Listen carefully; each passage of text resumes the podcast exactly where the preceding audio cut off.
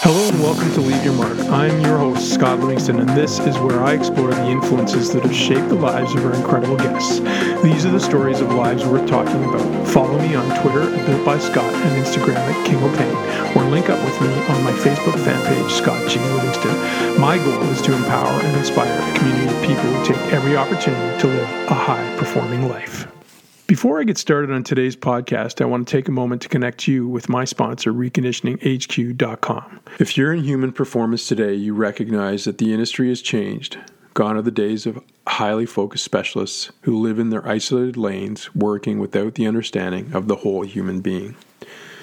The world of human performance is about integration today. It's about recognizing what your client needs to do to perform at their highest potential, discovering the parts of the puzzle of performance that need work, while keeping this person moving, training, performing, and succeeding seamlessly.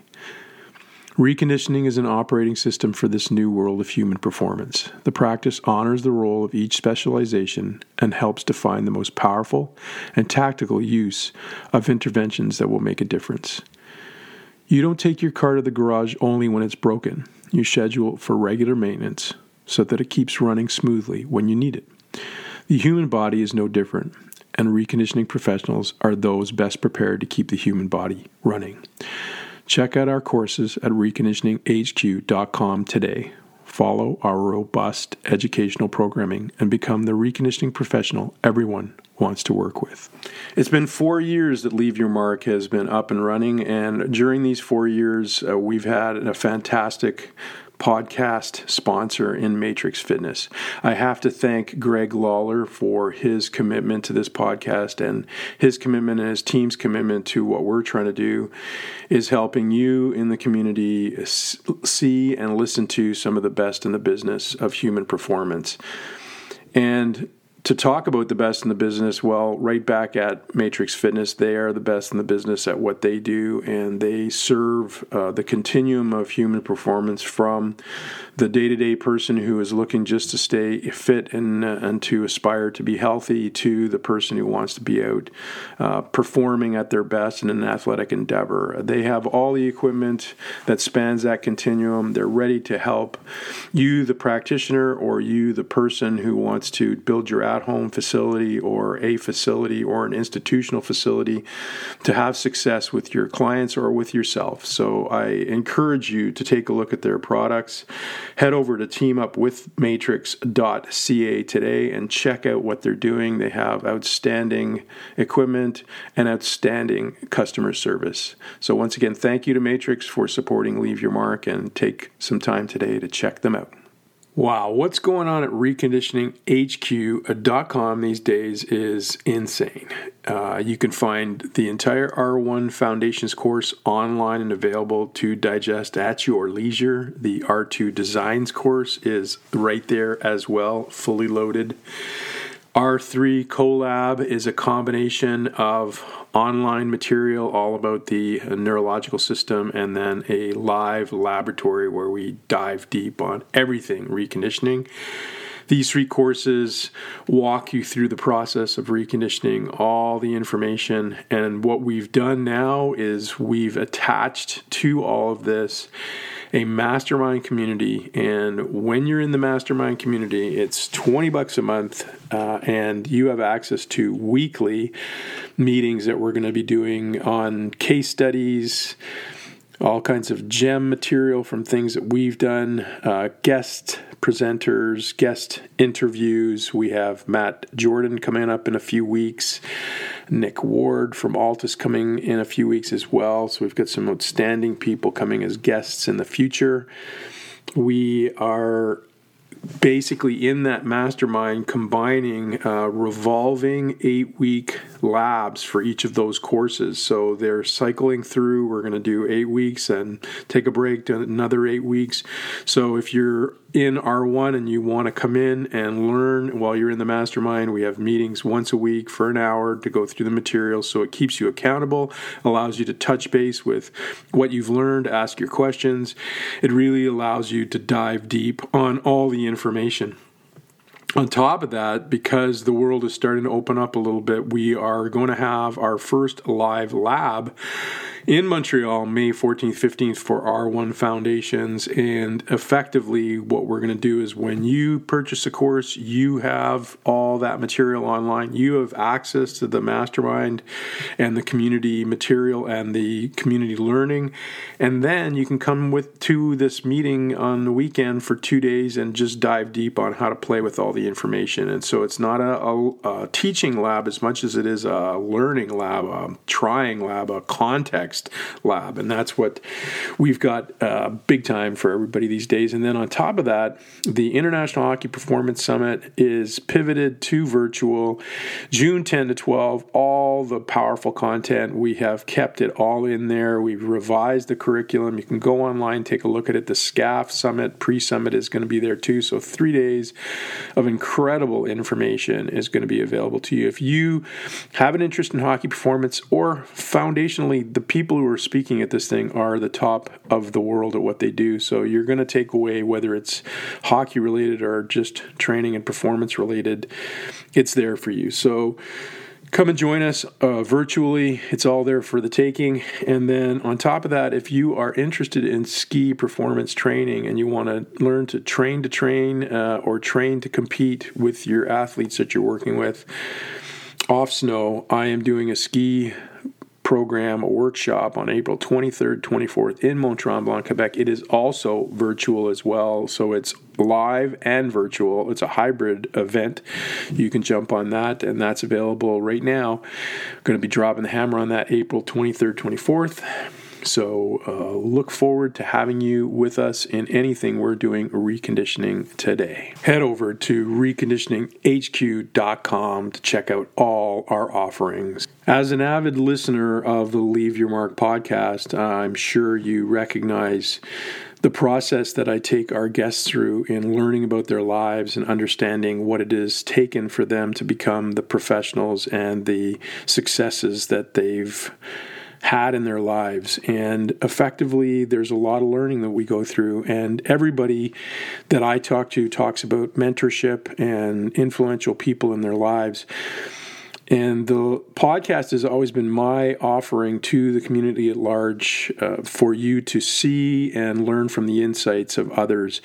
But now, what I'm doing is uh, at the beginning of May, I am launching the Leave Your Mark Life Lab, and this is going to be my stewardship process for helping you become the professional you want to be through mentorship, through reflection, through directed conversation, giving you skills, providing accountability, and talking about your progress, and inside a group of people who are all trying to do the same thing providing you with a, a lens uh, of, of reflection on yourself and the things that you want to accomplish, and recognize that you need to put as much into yourself as you do into others. And this industry is crazy when it comes to us taking care of everybody else but not taking care of ourselves. So I want to change that. That's what the LYM Life Lab is all about. I encourage you to head over to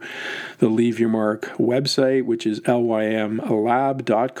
Check out what we're offering in the LYM Life Lab section. You can also download two free videos that I created that are a starter kit to this process and looking at creating change in your life. And I would be remiss if I didn't say, hey, grab yourself a hat while you're there because Leave Your Mark hats are sick lids, if I do say so myself. And lastly, I want to uh, invite you to check out the latest episodes and please take the time to go over and leave a comment, leave a rating on your favorite streaming service because it helps us get out to more people. So, without further ado, let's get on to the podcast. Welcome to the Leave Your Mark podcast. I'm your host, Scott Livingston, and today is a special podcast where we talk about the future of hockey athlete development. This was part of a conference that we just ran, the International Hockey Performance Summit. It was just completed this past weekend. Um, for those of you who are listening in the future, uh, we did this in June 10 to 12. Um, 2022. And this was the kickoff hot stove, uh, as we, uh, it's a Canadian uh, euphemism for sitting around and talking about a subject matter. So this hot stove is about um, the future of hockey, performance development, and developing young athletes in um, in hockey. So, if that interests you, or just the idea of athletic development, uh, lots of great conversational pieces, and that's what this uh, this hot stove and this uh, leave your mark episode is all about. Have a good one. Take care. We open up with Mike Potenza of the San Jose Sharks.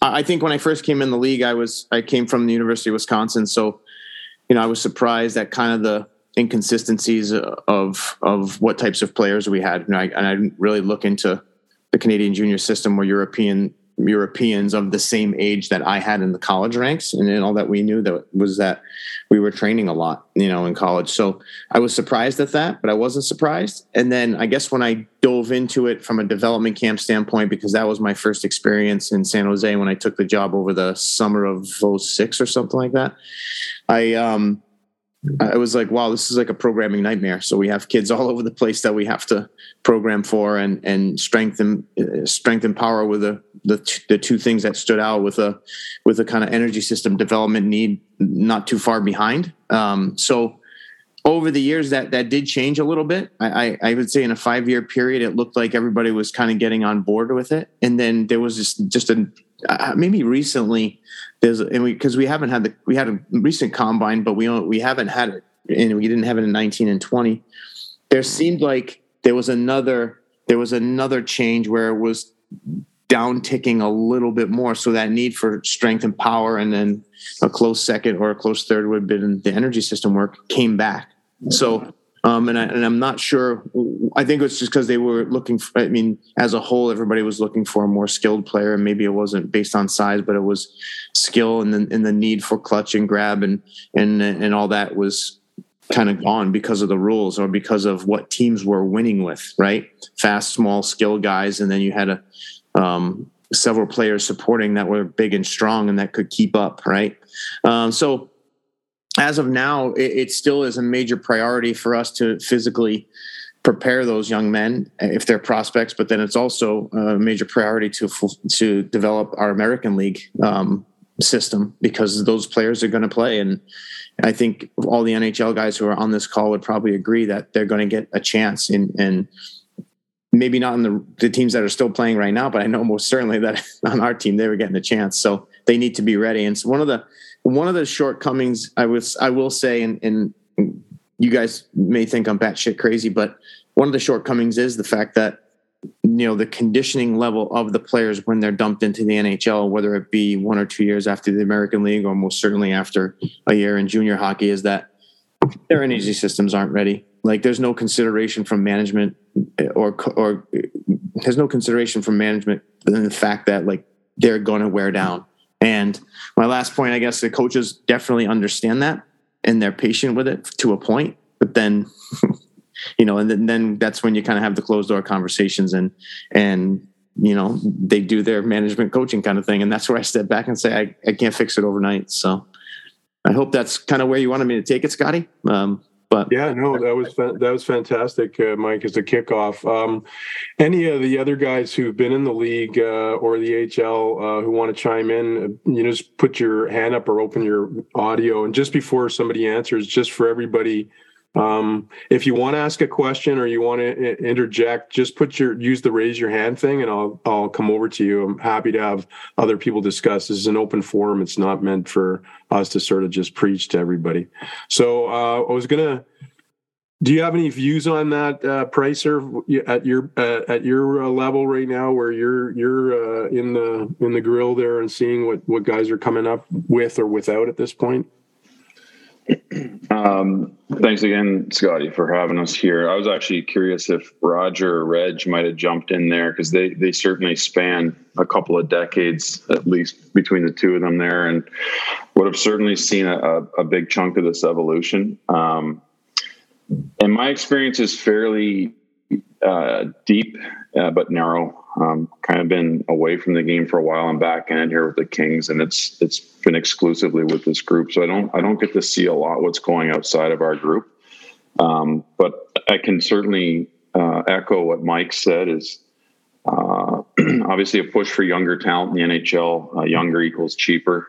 Um, and unfortunately, a lot of the kids are arriving just unprepared physically. Um, so we're still in a in a situation where we're we're having to uh, really emphasize physical development at a time where they're they're probably just they're not physically prepared, and, and so it's it's a stress on the system. They're they're coming through our league. They're having to play 82 games, um, and most of them can't handle it. Um, so yeah, I think it's a very general uh, uh, sentiment, but just a just a over overall underprepared athlete. I think. Mm. Well, I'll take your I'll take your cue on that because obviously we do have Raj and Reg here, and um, um, earlier, Mike uh, Potenza paid homage to these two guys in their efforts to create uh, the SCAF group over the years, and uh, we've got both of those guys on here. So, just want to recognize that, uh, Reggie Roger, for the work you did over the years to to create what you did in the in the National Hockey League. But maybe uh, Raj, start and tell me what you know. You, do you have perspective on this that uh, you know you've seen uh, things cha- how you've seen things change and what what you think really needs to still be brought up. Yeah, I I think I agree with Mike in that you know when you look at the early 2000s, uh, it was a the rules were totally different before that first lockout in 04. So there's a lot of clutch and grab. I mean, uh, I still had D men that said, "Oh, I could play 35 minutes a night because they didn't have to skate, just hang on to guys." Um, goalies could play pucks uh, behind the crease in the corners. You know, you had goalies firing the puck up and being sort of that third defenseman. Uh, things like um, uh, chipping the puck over the glass as a rule in the defensive zone uh, that was not penalized. Um, players could change uh, when there's a penalty uh, for the face-off. So there's a lot of different things that happened at that time. Uh, so the game was completely different. Um, once that lockout happened and the rules changed, everybody had to be able to skate.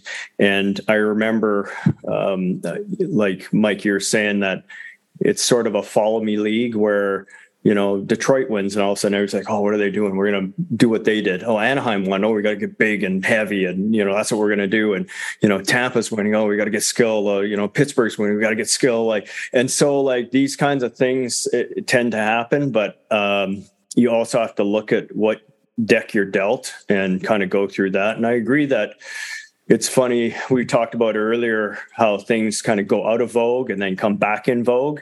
And uh, you know things like conditioning and aerobic conditioning and items like that that went completely out the window and then all of a sudden it's creeping back in. And um, we got to keep looking at players as as you know separate entities and use all the information we can to start pushing forward and and um, I just think that the the league has changed so much that it's a faster, more skillful league, and uh, it's up to us to kind of exploit those areas now. Mm. Reggie, did you have anything you wanted to add to that, or can I pivot to the next topic, or you uh, you got something you want to really bring to the table? No, he's tapped Scotty, no, yes, okay. No, no, I'm, I'm here, Scotty. Go ahead. We'll, we'll win was there anything you wanted to to to to add to that discussion before I pivot to another uh, topic space? No, no. Let's pivot to the next. Okay, cool. So I'm going to uh, I'm going to pivot over to Vinny Malta actually, who's uh, in the room, and Vinny um, I know has a a company of his own that uh, you know is is deeply involved in athletic development, and uh, I'd love to get your opinion, Vinny, on the next subject, which is really sort of this idea between you know the multi-sport um, and the sport specialization models and you know our kids getting too vested too early and being specialized as hockey players. Um, what have you seen? What is your what's your opinion on that? And what's your viewpoint now that you've been doing this for so many years and you played the game at such a high level as well? Like what what do you think? Yeah thanks uh, sky for having me on here and uh, be amongst everybody in here. Awesome as always. Um, so, you know, the big thing I'm noticing is it's out there in the trend of knowing, you know, you still have to get out there and create that variety, right, in the athletic development. But there is still, you can still feel it from a lot of the players where they are. If, if it's a high level player, if it's a high performer at a young age, the specialization of there's so much training you have to do. You got to get on the ice, work on your skating. You got to get in the gym. There's so much more of that influence now from whether it's your advisor slash agent um, that you need to go work on this stuff. So where where you're having a real struggle is that the, everyone's looking for that edge of at a much younger age now. I need to get with the advisor. I need to get the agent. I need to get the skills coach. I need to get these specifics. And it's happening at that 13, 14, 15 stage. So a lot of the influence. So what we're finding is that there's so much of the adults in the room and, and they have so many voices that that's one of the things that when you look at the influence around a lot of these high performing players that end up at the higher levels, that's that's what you're kind of dealing with is that all the voices are pointing them towards specialization. You need to do more. You need to do more of this. You need to get in there. They're not getting the voice of reason of where. Wait a second. So an example would be, you know, a, a high level 16 year old player, 15 year old player, where they feel I have to go do summer tournaments and I have to go do these other events.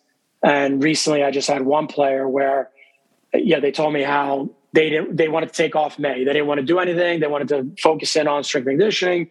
And they talked about even playing, getting out, playing some tennis, you know, just getting away from the ring, doing something different. And one of the other coaches that they know, that ironically enough, said with Montreal was just like, hey, um, you know, we have a tournament in Montreal. Why don't you come out and skate with us? And so w- the dad had said initially, I don't want to come out there um, to your tournament. Thank you. We're going to chill out in May. He's going to take some time. Da da da. Well, this other coach, you know what? Hey, he convinced us to go out there. So sorry, we didn't want to go do it. And this is a player that didn't need to go do it. Like this is just a high level. Most likely ends up getting drafted high round in the NHL. Did not need to go do this, but because of that influence, you know, ended up going and going to a tournament that then he goes and he got upset about how weak the competition was and why did I come out here? And he's from the BC area. So, you know, that that's what I noticed a lot of. You know, there's there's the talk in the air that we we know it's good. The players know it's good. They know the variety is important. You need to do it. But there is that section of where also the influence of the adults in the room where it's tough. Keeping up with the Joneses and what to do. That, that narrative and that influence is really difficult to navigate and get around because it's so loud right now of the influence and the experts in the room that push a lot of these high performers towards the specialization early that you need to stay ahead and get all this stuff done as opposed to well we all know you need the variety mm-hmm. and so that's that's what experiencing and noticing is that the information is out there we know it's what's best it's the right thing to do um, but the influence of the people surrounding and the teams that are surrounding these kids at a young age it's uh, super challenging to get those voices out of there and um, uh, that's that's a big part that just noticing you know if, if looking at from the 30,000 foot view in that respect. Very cool. Thanks, Vinny. I want to um, pivot over to Andy for a second. Andy, you um, obviously most know have developed one of the the best players in the game, and when you look back on that that trajectory of Sid and the development of that athlete uh, as a hockey athlete, um, what pearls of wisdom do you bring to the table now in terms of on this subject matter with regard to the you know multi-angular expression of the athlete versus the hockey player expression of the athlete yeah, it's a good question, Scotty. Like um, more recently, I'd say over the last year or so, I've gotten a bit more exposure to what's going on in the development world than I had previously. I, have always had a business, but it was pretty small and boutique, and it was mainly pros. I think right from the beginning. But uh, when I started with Sid, I've been tra- uh, training Sid for 21 years now. Uh, first year he was 13, so we had quite a bit of runway even before he became a pro, and um, uh, I'm not necessarily saying this is the model for everybody because obviously he's a unicorn and you know he's going to have success regardless of what strategies he's employing. But I, I would say that um, like for most of the people that didn't know him, he was a multi-sport athlete. Didn't do a lot of the spring hockey stuff. He played football and baseball. So there's, you know, there's good proof of concept there. I think not only to say that's how you become a good hockey player, but I think if you look at the type of player he is, um, he adjusts really well in games.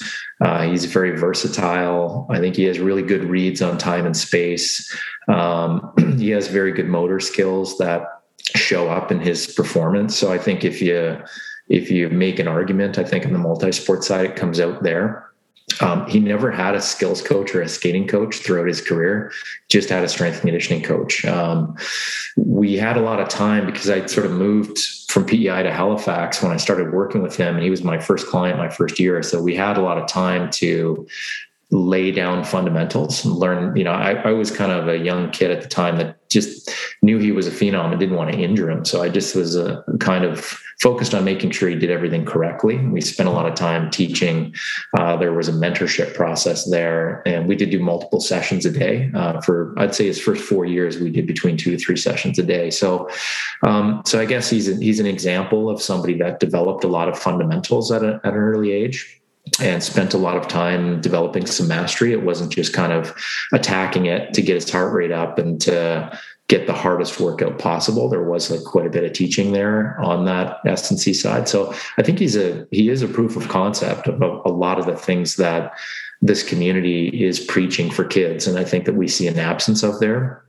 Um, and I think that probably one of the things that made it easy is even at 13, 14, I think uh, he was good enough that you kind of knew he was probably going to play in the NHL.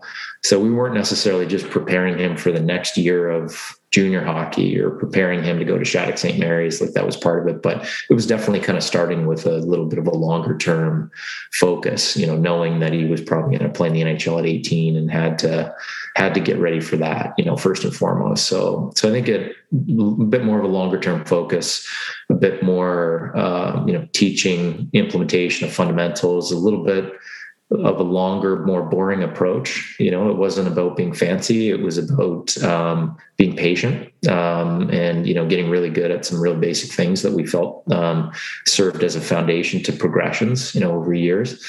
And um, so, but again, you know, he's a unicorn. But I, I think for those people that don't really know his early years, that's kind of how it played out. Thanks, Andy. I want to bring uh, Maria Mountain in because Maria's got a huge background in uh, athlete preparation, but also specializing a lot in goaltenders now. And goalies, you know, I kind of feel like the goaltender is the athlete that's changed the most in professional hockey over the last 25 years. And what are you seeing or have seen over the length of your career in terms of their development as athletes, but maybe some of the things, the gaps in in the way people are developing them or preparing them that we we we need to know better in a sense for for the goaltender animal. Yeah. Um, thanks, Scott. Hi, everybody. It, it's a lot of the same things as the skaters, you know, the same pressures. Um, when Vince was talking, I was thinking in our area how, you know, the AAA coach I want to play for next year is running a summer skate this year and, you know, for a fee. And, but I better, I better do that. So, um, but I think, yeah, certainly it used to be the, the fat kid that couldn't skate you're the goalie.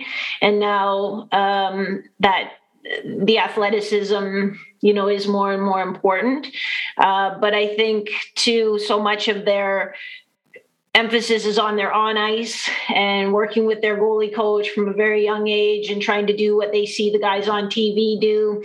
It really goes around what Andy was talking about. Let's just make this a good little athlete.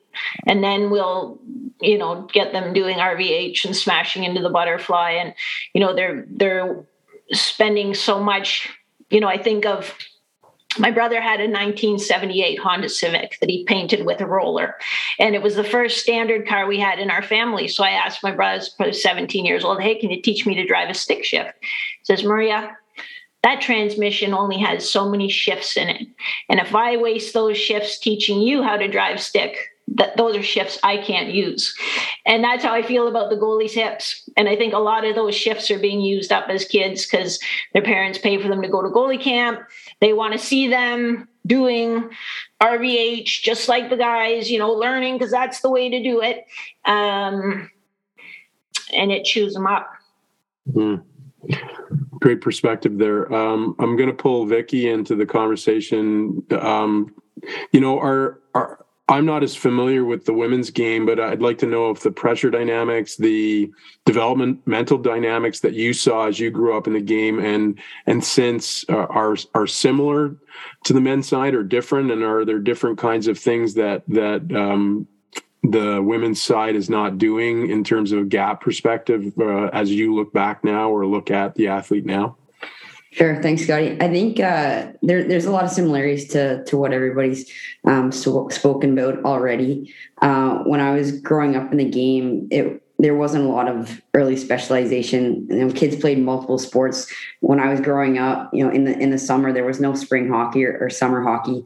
You would do if you were going to do camps, there were there were multi sport camps, and you would do everything throughout the summer. And maybe you'd have a week of hockey camp, but even hockey camp, you'd be playing multiple sports um, within that camp. And it was really I like hearing um, some of the other coaches uh, speak. I was reminded of of uh, my first time working with our under 18 women's team. So, just for anyone that might not be familiar with um, how our national women's program is structured, we've kind of got three levels of programs. We've got our, our under 18 uh, women's program, which actually they're competing in the world championship right now. They're playing right now, and I might have another screen on. Um, and then we have our development team, which is kind of like our, our university age athletes. And then we have our senior national team, which is kind of the, the team that's competing in the, the world championships or the Olympics.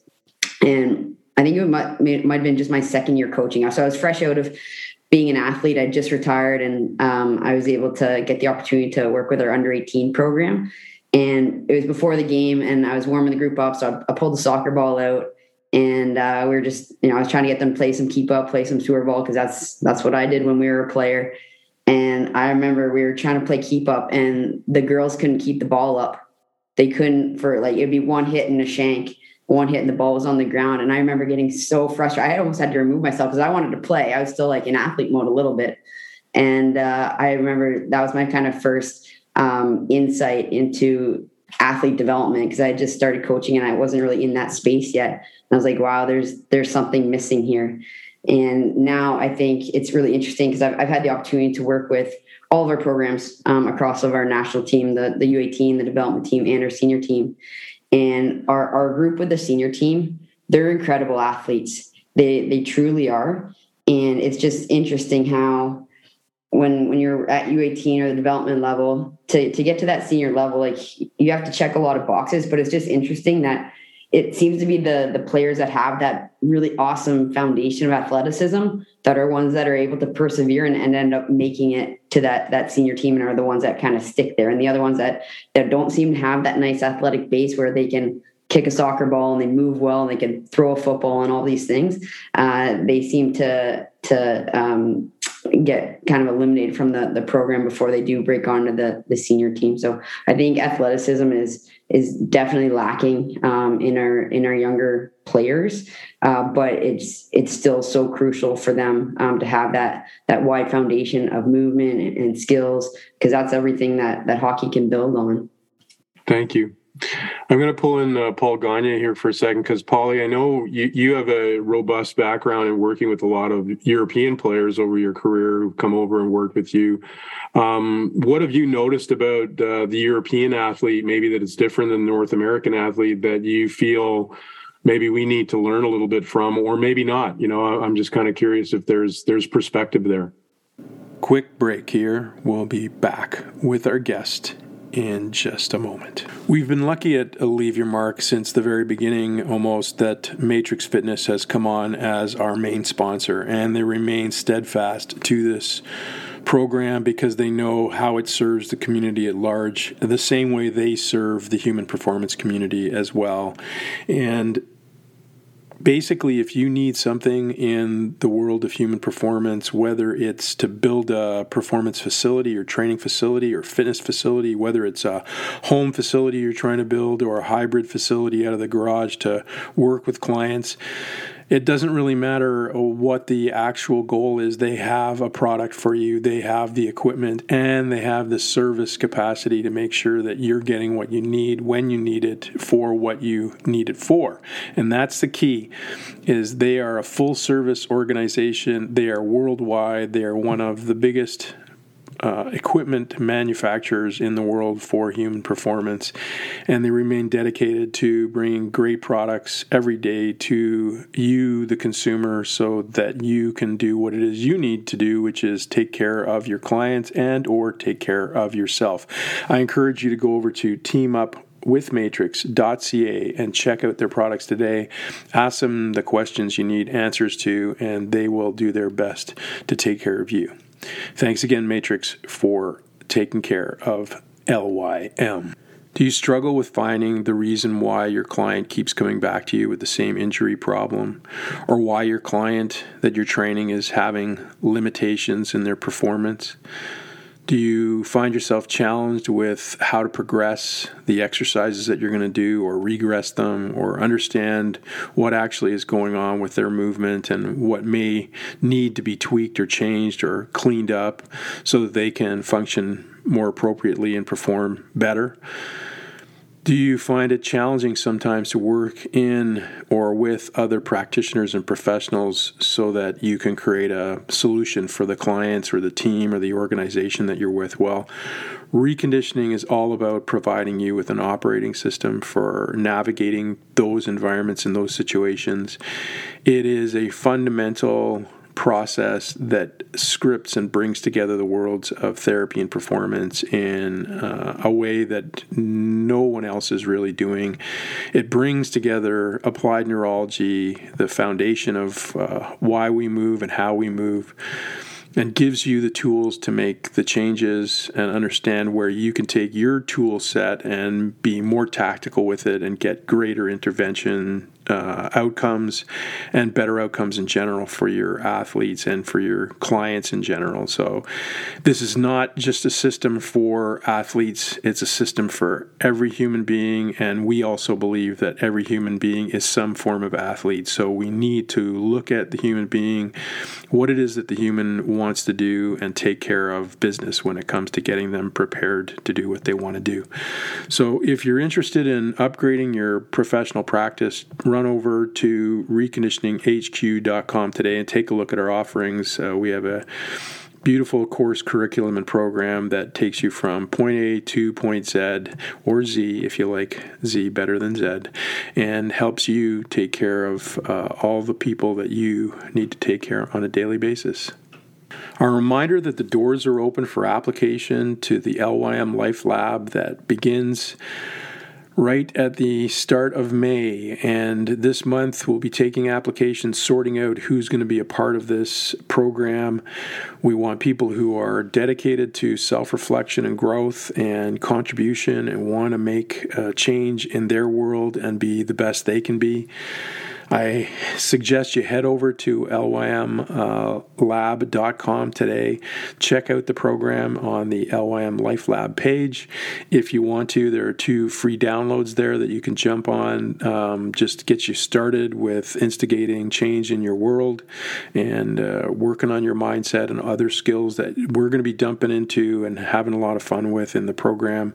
There's a lot to it. Uh, if you read the fine print, so to speak, on that page, the Leave Your Mark Life Lab page. You'll see some of the different things that you're going to be learning, the things we're going to be doing, and how we're going to operate through this next year. Uh, I want to uh, invite anybody who wants to instigate change in their lives and create the best situation for themselves under the guidance of mentorship and community. Jump on it today. Uh, head over there and apply. And if you've got any questions, just feel free to PM me. Take care. We're back. Enjoy the podcast. So I started to work um, Czech Republic and Slovakia like early 2000, and I was really impressed about their, their level, like especially for running and plyometrics. And most of them, they do a lot of soccer and tennis is a big, big, big thing there. But also when I was talking to the coaches, a lot of them were phys eds. And in their program, they didn't have Uncle John or Uncle Paul training them.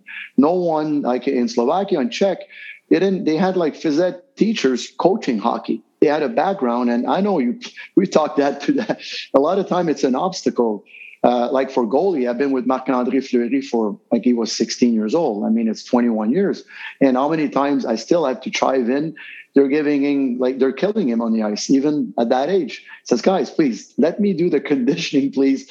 I'm the posturologist and just do the technical. How many ups and down he does in a game, please please respect that. Like I, I when I rehab Max Pacioretty, guys were giving him like one timers, like for the whole day. Says Max, how many times you to take the puck and have the chance to shoot it like this? You have to. I mean, yeah, there's always that difference that we saw when I was in Czech, and, and their level of volume and intensity in the, in on the ice was very different than here because they had a physical, they had a science background, and they were working hand to hand with the strength coach, and all of them could have been strength and conditioning. And that's where their multi sport background helped them, but also the more scientific approach of volume and intensity on the ice. That made a big difference because how many times as a strength coach I need to tape up what's been untaped on the ice? Too much volume, too much of the same thing without proper knowledge. And when we chive in, they look at us like, what are you? But then they, they improvise as strength and conditioning specialists, but they're only doing, they're coaching, they're a hockey coach. And this is where I work in Europe a lot with the soccer team, like with Tottenham. And there's eight guys. There's four strength and conditioning in the gym and four on the on the field, but with the technical, we're all talk to each other. And that's very unique and uh, we have all these devices. I mean, they got big budgets, but that's where everybody on the same page. We don't improvise. I don't take the technical part, but they don't take the physical or the the. That's where, and on the on the sad side, when I started there, they didn't do enough upper body. Everything was they thought legs. These guys were, were huge legs, and they had a lot of groin injuries. Over time, they understood like, okay, I need to get my upper body a little more strength. That's what we've seen the last I would say 15, 15 years. Thanks, Paul. I appreciate your your thoughts. Um, I want to just uh, take a pause here for one second and just uh, honor the sponsors of the IHPS. Uh, one, uh, one especially who's on the line, Greg Lawler with Matrix, and Greg is part of us instigating this conversation tonight. Uh, I also want to say thank you to Zenkai, Adanak, Reg Paul, Isofit and Polar, all of whom are, are making this conference possible. Uh, but with regard to what I just said with Greg, I had a conversation with Greg and Mark Fitzgerald a while ago about uh, the idea of trying to bring a little bit of perspective to this subject and maybe um, us acting as a community moving forward in some way, shape, or form to set the tone or set the um, you know set the messaging in a, in the right way to to sort of overcome some of the pressure dynamics that are either league centric or parent centric et cetera. And we have to be sort of a united front around that. So i'm going to pull mark in for a second and just you know this this has been a passionate uh, um, area for yourself and i know you're doing a lot of athletic development now. Um, what do you think as a as a community we need to do differently or we need to express to parents coaches etc moving forward that so that everybody gets the same message uh, moving forward? Yeah thanks scotty and, and thanks and hello everyone. Uh, sorry i was late getting on. Um, you know, I think I think first and foremost, Andy said it really well with with, with a couple of the points around um, athleticism and, and Vicky same thing, Maria same thing, Paul same thing, and it's I don't really know how to to get this message in front of you know some of these parents that I'm now experiencing with my 10 year old son.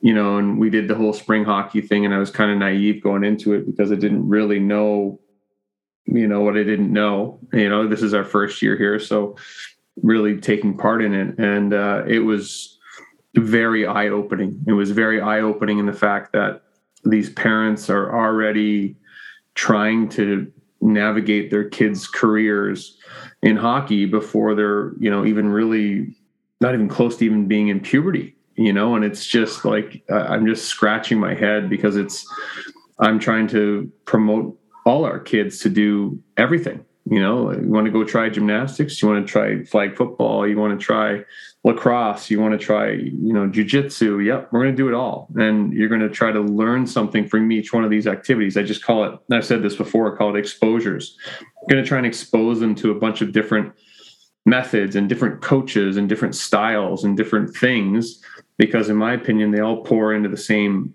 uh, bucket of athleticism and movement quality and movement capacity and what have you. And that's you know the i'll give you an example and this is a true story. And you know we're heading into our last spring tournament and one of the parents was like oh we got extra ice on, on the, another practice for the week. And i couldn't help myself. I think there was steam coming out of my ears. I, I said hey extra ice is not the answer. I said having our kids go there fresh and and like looking forward to competing is the answer. And and making sure that we have a i said you know what? We, what we could do is maybe instead of going to tim hortons instead of going to kelsey's casey's or wherever the hell you want to go why don't we you know get some snack bags for each kid that has some good protein bars in it some trail mix some oatmeal for the mornings and all the parents and they were great they said yeah let's do that uh, you know, and then I had other parents on the team putting their 10 year olds on treadmills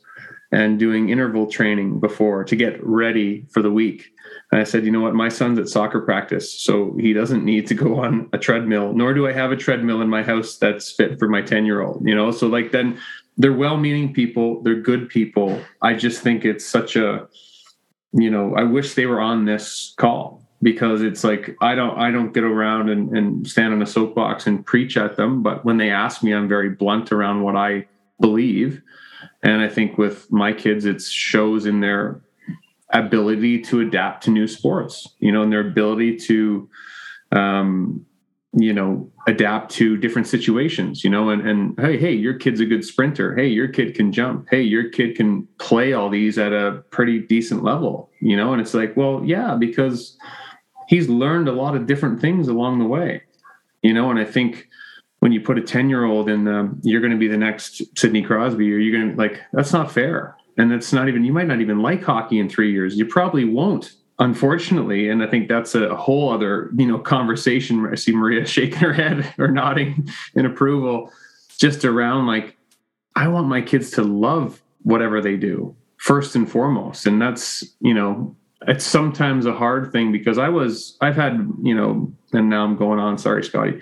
I've had those moments of um you know where you you get kind of caught up in it where you know I'm I'm too hard on my son maybe and telling him what he did wrong in the game and whatever. And he's you know I think he he already understands how to deal with me by now which is kind of funny but we, we've set a new rule around hockey games and every time he looks over at me it's thumbs up only i don't care if you just you know gave away or made a bad play whatever it's thumbs up only and that's totally changed our, our relationship around hockey and i've had to check myself and i'm like you know hey I have to give him a thumbs up. It's thumbs up only. That's our rule. That's and and I'm not perfect. I definitely have probably embarrassed a little bit about what I've maybe done early on when I just was still trying to figure it out as a dad and a parent, you know, and no matter my background, it's like you're still a parent, right? Like you're still trying to figure out what's best for your kid and what have you. So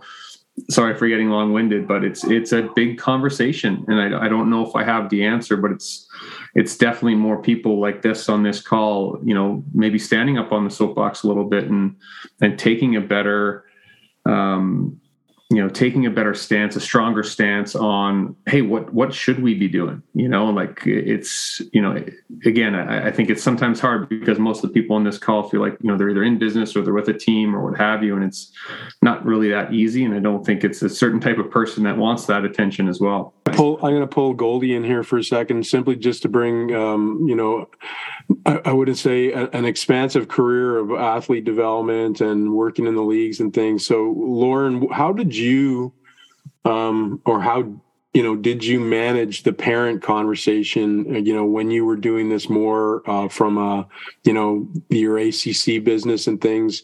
How did you sort of preface um, what you felt they needed to do or get the message across and, and did you or was it always a struggle it was always a struggle and i'm really glad i'm not in that environment anymore the parents were they were they were challenging day to day, week to week, month to month. There was always a flavor of the month that they felt that their kids were supposed to be doing. And I remember multiple times, you know, kind of getting tired of hearing about this and that. So I would bring the parents in for a lecture at the ACC and explain to them the the fundamentals that were necessary to help their kids develop how they had to train, how they had to, you know, have some fun, how they had to have some time for themselves, how they had to eat properly, the the little things that they had to do to, you know, make a difference in their athletic life and their their fun life too, if you will.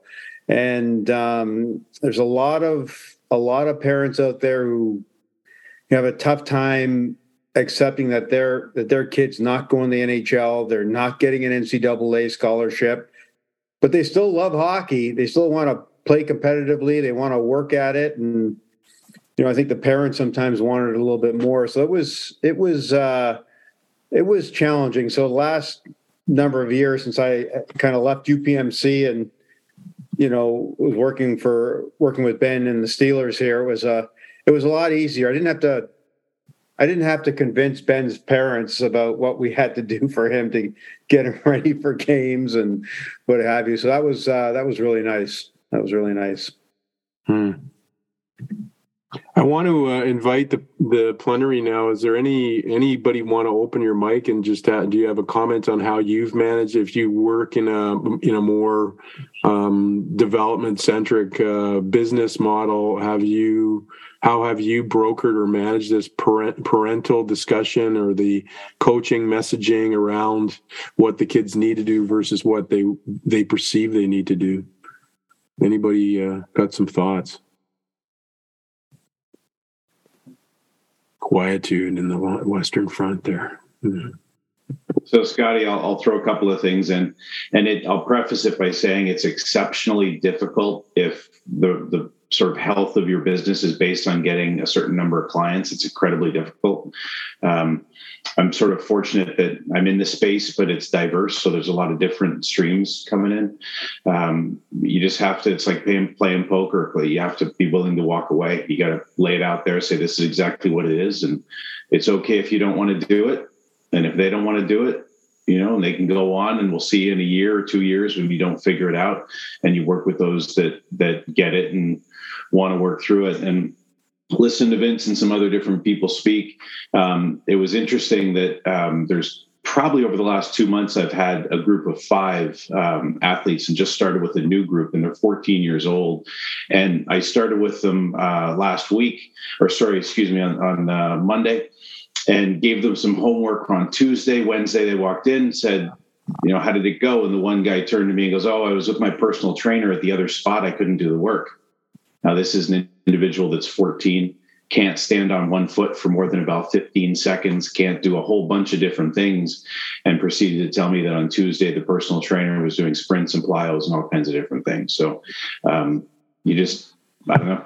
I don't think you can sell it. I don't think you can convince it. I think you have to be straightforward with it and say, look, this is what people at the higher levels of the game were doing. This is how they got there. And it's not for everybody, but that's it. Awesome. Well, I'm going to pull in Vicky, then Andy, and then over to I think we got Shelly's phone. So, uh, Vicky, thoughts? Yeah, I just wanted to kind of spin off of uh, what Red was saying and Mark was saying uh, and Lorne on speaking to parents. And I've had the opportunity to do some presentations for parents on on LTAD and and things like that. And it, I, it is very challenging to to get through the parents. I, am probably not a very good salesperson because I, I feel like I maybe I get kind of get through to a couple, but the rest is I almost feel like it's uh, like a parent trying to talk to their teenager and tell their teenager what to do. Or even though we might be kind of quote unquote experts in the field, I don't think parents are always very impressed with us. Um, and I, I, almost wonder if uh, parents or athletes would hear the message more clearly if it was actually coming from the athletes. Uh, Andy mentioned, you know, Sid played multiple sports growing up. If you had a Sidney Crosby or, or Nathan MacKinnon or, or an Austin Matthews or, or Marie-Philip Poulin, you know, banding together and, and speaking on on LTAD and what they did um, as as young athletes playing multiple sports, I wonder if that would probably have a, a much bigger impact um, than us trying to to relay that message. Mm-hmm. Beautiful, Vicky. Andy. I have a couple perspectives on this. Um, probably uh, there's it really depends a lot on like who you're trying to speak to and what really the the messaging is. Obviously, when we're dealing with minor hockey, um, and this may vary from country to country, but um, you're dealing with like parents that just simply aren't educated or have never really been around a high performance model or never really seen um, a high performing athlete and how they train and prepare and what are the resources that go into that. And so where do they get their ideas from? I think it's sort of a popular culture thing you know and some are influenced by the sport and the sport coaches and the culture there. Some are influenced by maybe what they see down at their local gym and just think of of what that looks like. And, and others probably maybe feed off each other a little bit and certainly I don't think the internet helps a lot with that. So I really see the solution to that as an educational thing. Um, I think it, like your ideas, I think is a phenomenal idea, Scotty, about just trying to get uh, people that are experienced and credible together, start having some conversations, and, and maybe you know put together something that has undeniable credibility, and and hopefully that that can sink in, and maybe partner with a couple of influential. Um, organizing bodies potentially. Um, so that that's one side of it.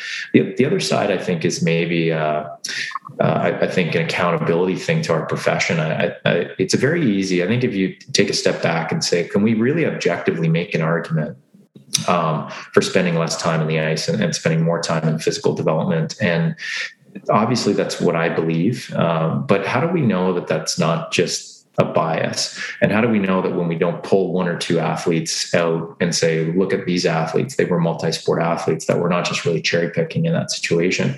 Because there are, in fact, many many examples of athletes who were not multi-sport athletes who are highly successful in our sport um, and i think when you actually look at there's so many ways you could tease it out you could look geographically you could look at different cohorts of athletes in different spots and actually find quite a few data sets and analysis where actually playing the sport more leads to more success.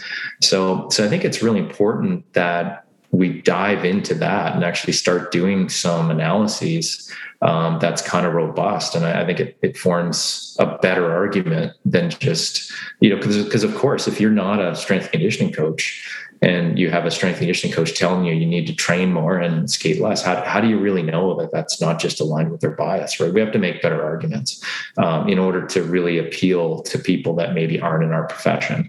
And uh, I think those arguments you go into some pretty deep dives. I think what you probably would see is that athletes that maybe are more well rounded, have better physical qualities, um, maybe they have um, less physical barriers like injuries at key times in their development. They may have um, better durability throughout their career. They may be more well rounded as a player. But I think if you just take a good player and say, and you know, then it's not a deep enough analysis. So I'm really curious. I don't even know where you would really start with that. Um, you know, Vicky might have some perspectives, but but I'd be curious of, of throwing that out. How would you study that, and, and then really how would you be able to drive that into the credibility of the conversation? Mm, that's a beautiful point, Andy.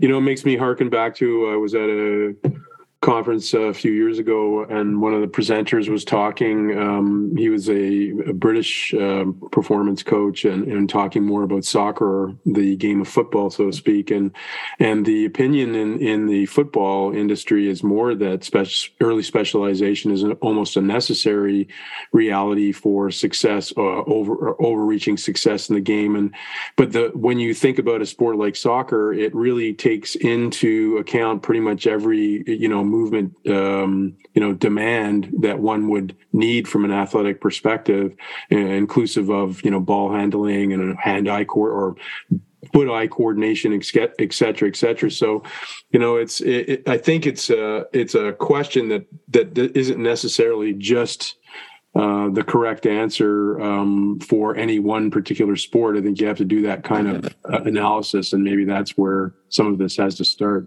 with smarter people than myself. But anyways, um, I digress. I go to uh, Shelly's phone was next, and then uh, I think Lorne had his hand up, but maybe put it down, um, and then Vicky. So Shelly, would do you have a question or a point that you would like to make? Uh, just a comment, Scotty. It's Pete uh, calling in.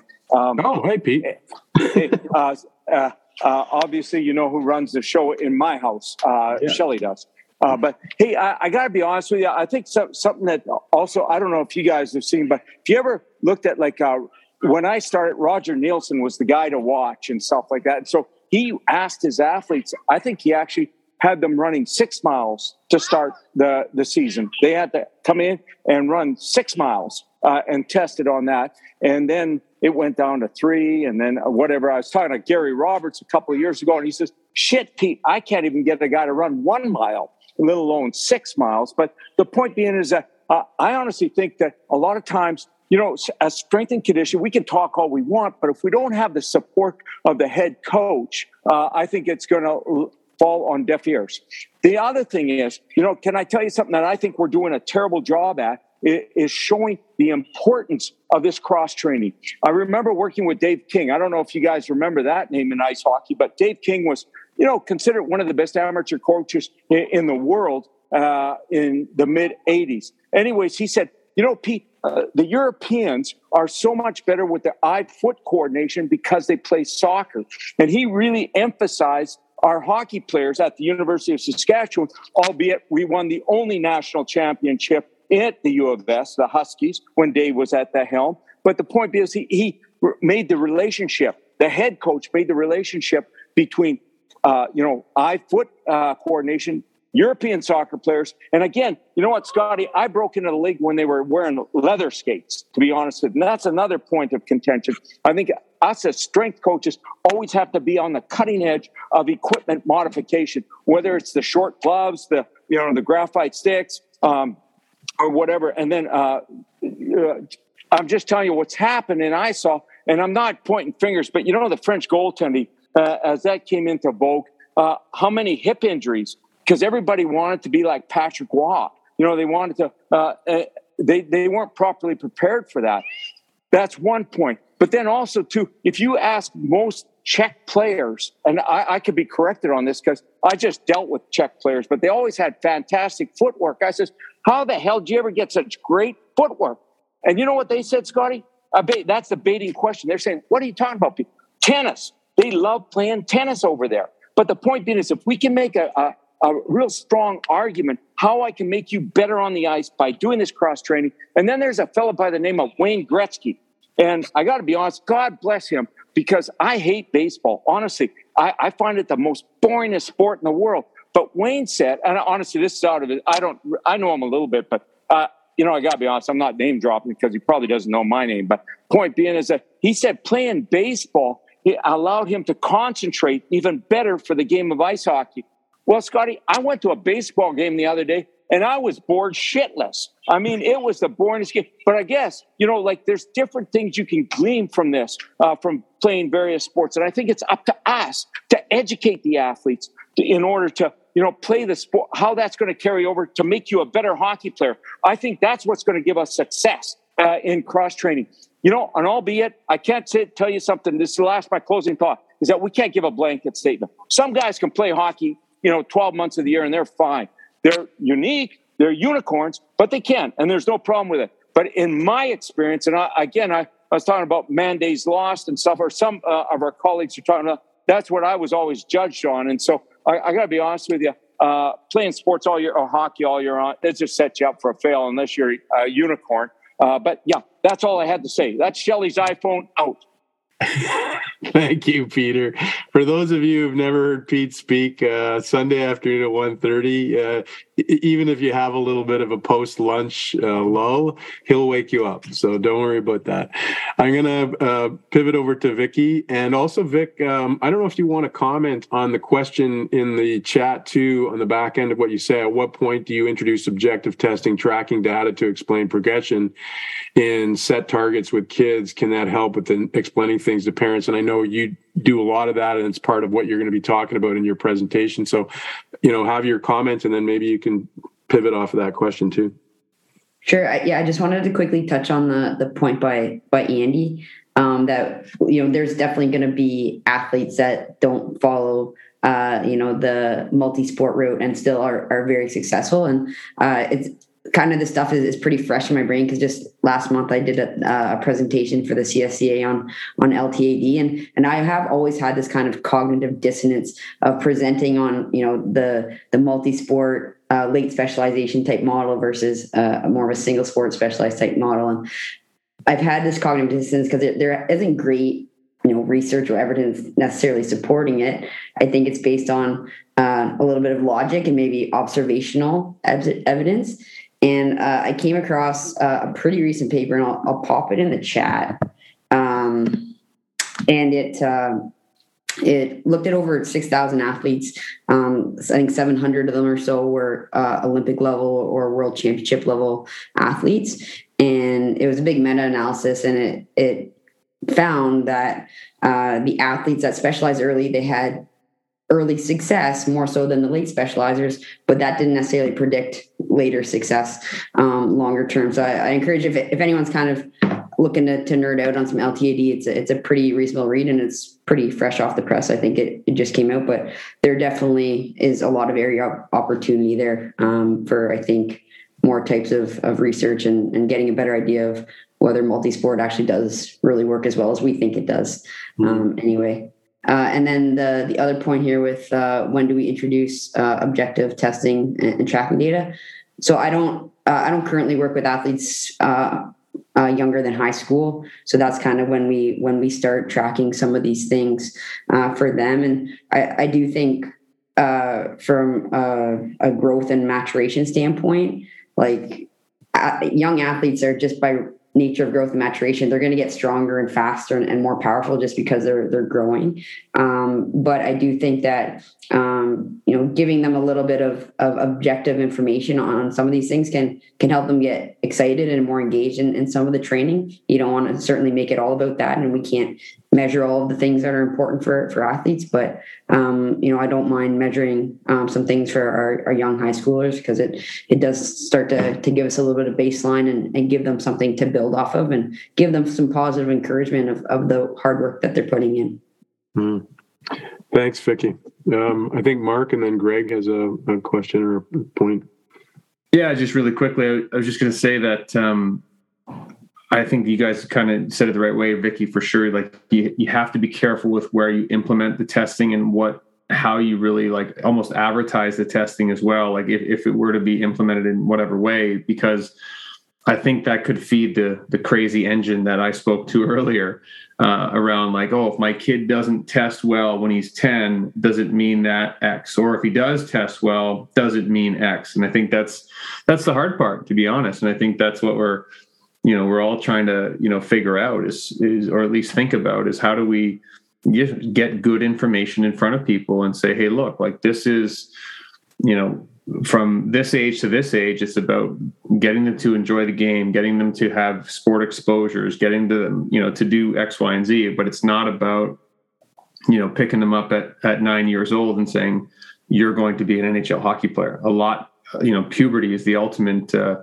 ace in the hole, right? What what's going to happen? Is it going to happen when we think it's going to happen? Is it going to be late? Is it going to be early? Like that's those are all things that I think fall into that equation, and we all kind of you know touched on it, but I think that's uh, you know it, it has to be. It's not. It's not going to be something that covers everybody. There's always going to be outliers. There's always going to be things, but I think we need in general to do a better job at saying what is you know the average or the the most optimal way to get the majority of the kids on the right path. Thank you, Mark. I appreciate that. Greg? Thanks, Scotty. Appreciate uh, everything that you're doing here and, and great and uh, taking copious notes here. And, and from my perspective, as an organization that is looking to find a way to perhaps develop a platform that we can take some of these great points and deliver them to to the athletes, uh, deliver them to the parents, deliver them to other strength and conditioning coaches. Um, you know, for us, uh, having the scope that we do, we're trying to transparently find new ways to connect with different groups. And this, you know, is a bit of a passion project for me from from the perspective of uh, having done a lot of what's been spoken about of dealing with training athletes myself, working as as a dad, as a coach, as a skills coach. I just think that the more tools we can give the athletes, is it a, is it an athlete's handbook? Is it a is it a parent's guide to dot dot dot? Is it what tools can we give and support, and where can we even put some resources as an organization to help you folks deliver that message? I mean, I, I heard Vicky's point about you know the credibility of the uh, uh, um, athlete versus the strength and conditioning coach, but there's also some great points you know in terms of from the parents perspective. Uh, so i'm i'm thinking as as you wind up here uh, what kind of platform can we assist with and help create to deliver some of this this these messages out to those that need it the most? And there's there's lots that need it. I've heard the skills coaches. I've heard you know, feedback around what the athletes need in terms of education uh, what the parents need in terms of education um, and there's other you know there's a, there was an accountability piece by andy around uh, strength and strength and conditioning coaches and, and being accountable to your profession so I, I just think taking all this good stuff and developing a platform might be a nice takeaway, and I'd be, be happy to uh, to be a part of that. Yeah, I appreciate that very much, uh, Greg. Thanks for chiming in there. And I'm going to leave the last comment before I wrap this up to Doug Crashley. Doug, thanks for picking up your hand. Love to hear your perspective. I know you do a lot of work in this area, so what's your what are your comments, sir? Yeah, I think I come from a little bit of a split perspective now. I'm uh, I got a son who's playing hockey. He's just a little older than uh, Fitzy's uh, Fitzy's boys. He just turned 15. Went through the chaos of, uh, you know, I can say on one hand I'm a uh, you know development coach, hockey development coach, sport performance coach. Other half I'm I'm a crazy hockey dad, like like so many others. And quite frankly, I, it was a learning lesson for me. Just like I think Fitzy kind of mentioned, at first you, you, you make some mistakes. I think I made all the mistakes along the way, um, just being a little too hard on my my son. Um, expecting too much. I try to you know I tried to educate other parents about things. Um, you know what the best route is, slowing things down. You get you get drawn into it. I'm sure Fitzy feels that way too. As much as you say no, you get drawn into it. Um, and so I kind of went through that whole process. Uh, and then just this past year, he would be in sort of the uh, the peak of like we'll call it peak of hot, crazy hockey in the West. Here is the, uh, the Western Hockey League, the Bantam Draft age group. So he went through that. Plays in one of the academies, the, the Edge School here at, in Calgary. And so I was sort of right in the middle of that with all kinds of our clients and friends' kids, and then my son. And kind of learned a lot about a lot of things. And uh, one of my learning points was, and, and, Mark, you mentioned to your son, if you ever made I said anything, it would be the thumbs up. And, and mine was, my, my son would joke about it. And a couple of my, my billet guy last year, they joke about, oh, you always look so angry on, on the glass. You stand on the glass. And I said, that's not angry. I got gas. And so my run, running joke all the time was it was just a matter if I looked angry, it's probably because I have gas. I'm having a great time. I love watching you guys play. Enjoy the game because I love the game. I enjoy the game. So don't get me wrong. So that was uh, immediately, and I stand, you all stand in the corner in the glass. I like being ice level. I, you know, I coached them at a younger age. I tried to get away from that, but I've sort of been through it all. And then on the perspective of on the strength conditioning side, and, and as a parent, even, you know, he's he's got great resources at the school. He's at the Edge School. Uh, one of Andy's former guys, Ross McCain, does a great job, great job there with the guys and the and the ladies and the ladies program. And uh, one of the things that I found both in my business but also as a father is a, a little bit of testing and, and, checkups jump testings and testings and, and, finding positives and learning how to improve has developed for all the kids and this is feedback not only for my son but the other kids uh, and I, I enlisted more probably as a parent i'm more aware as a parent but it drove them to want to work harder and be more involved and they have bigger passion for the the training side of their development and they, and they take more ownership of it I try to, I mean, I obviously I don't train my son. His guys train with staff and our, from our team. I, I stay away from that. I stay on the dad side, but I have learned that, you know, watching what makes him happy, what kind of motivates him is a little bit of feedback. So some of those testing and evaluations and assessments and tracking has been really good. Not so much to worry about. Obviously, puberty is going to push bump everything, and different players have different levels. But the ability to chase a little bit of value and see that as they improve their jump, they notice their scoring get better. You know, whether you know their skating get better, sorry, and they and they feel more successful, and then they see, able to kind of integrate and understand and correlate that has been really good for a lot of the uh, a lot of the kids, my son, and then also a lot of the players that talked to me at that age. were 10 years ago or 12 years ago, before I had a son and, and coming up through the system, I would never take players younger than and year being over. So 15, I always be like, hey, you train my kid? I know I'll take your money any day, but I why don't we wait a year or two years? I'll take your money then, kind of thing.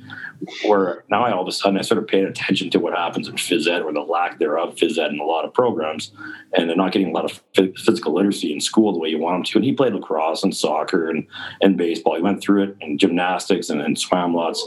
And my daughter, who's a volleyball player, she went through it too. And I, and I learned a lot as a parent, probably a lot more as a parent in the last 10 years than I did in the first 10 years when I was a uh, a childless strength coach. I've learned a lot that way. So that's my end game there. That's awesome.